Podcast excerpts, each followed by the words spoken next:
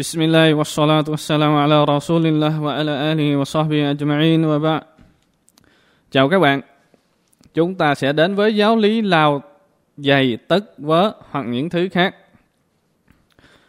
Imam Ahmad rahimahullah nói rằng có tới 40 hadith từ thiên sứ của Allah sallallahu alaihi wasallam nói về giáo lý này. Qua học giả Ibn Munda đã tập hợp các hadith này từ lời thuật của 80 vị sahaba của thiên sứ sallallahu alaihi wasallam. Giáo lý lao dày, lao dày là việc được giảm nhẹ từ nơi Allah subhanahu wa ta'ala cho các bề tôi của Ngài.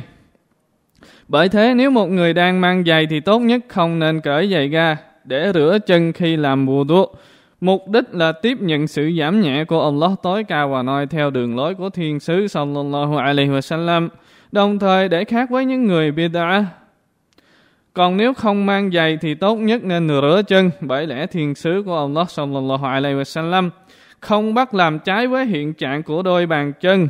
Nếu đôi bàn chân đang mang giày thì người sallallahu alaihi wasallam lau giày, còn nếu đôi bàn chân không mang giày thì người rửa chứ không chứ người không bảo mang vào rồi lau hoặc cởi giày ra để rửa.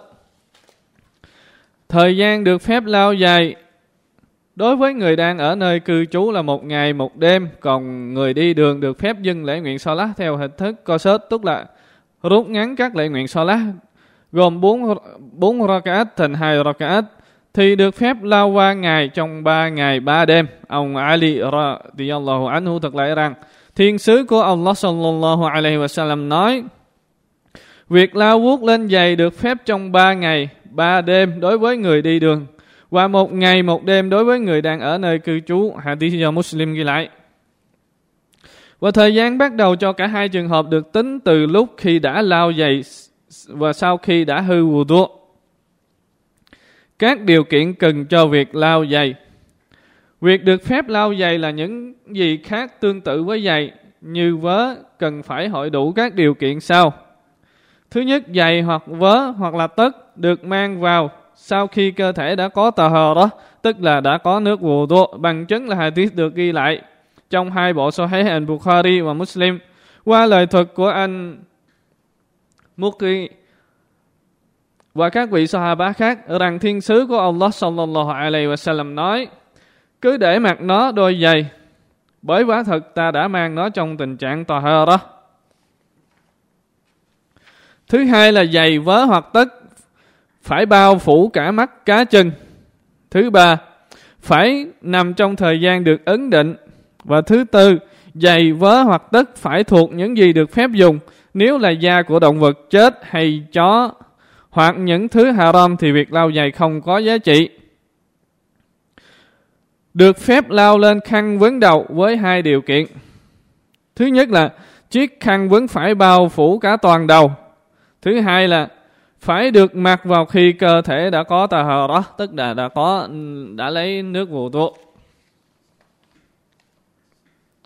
Được phép lao lên chỗ băng bó vết thương, được phép lao lên những chỗ băng bó vết thương bằng chứng cho điều này là những gì được thực lại từ Ibn Umar radiyallahu anhu.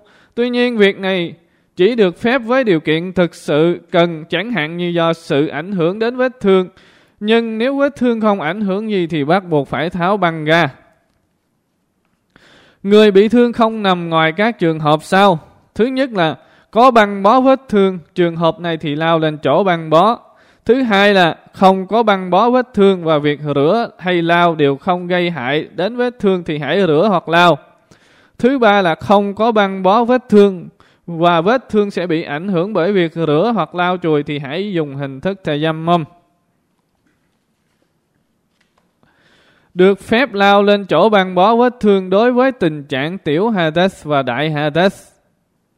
Không giới hạn thời gian, bởi vì việc lao lên chỗ băng bó vết thương là theo mức độ nhu cầu cần thiết.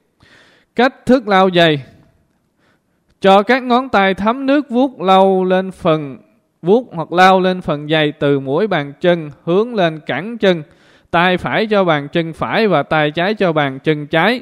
Chỉ thực hiện một lần, không lặp đi lặp lại nhiều lần. Cảm ơn các bạn.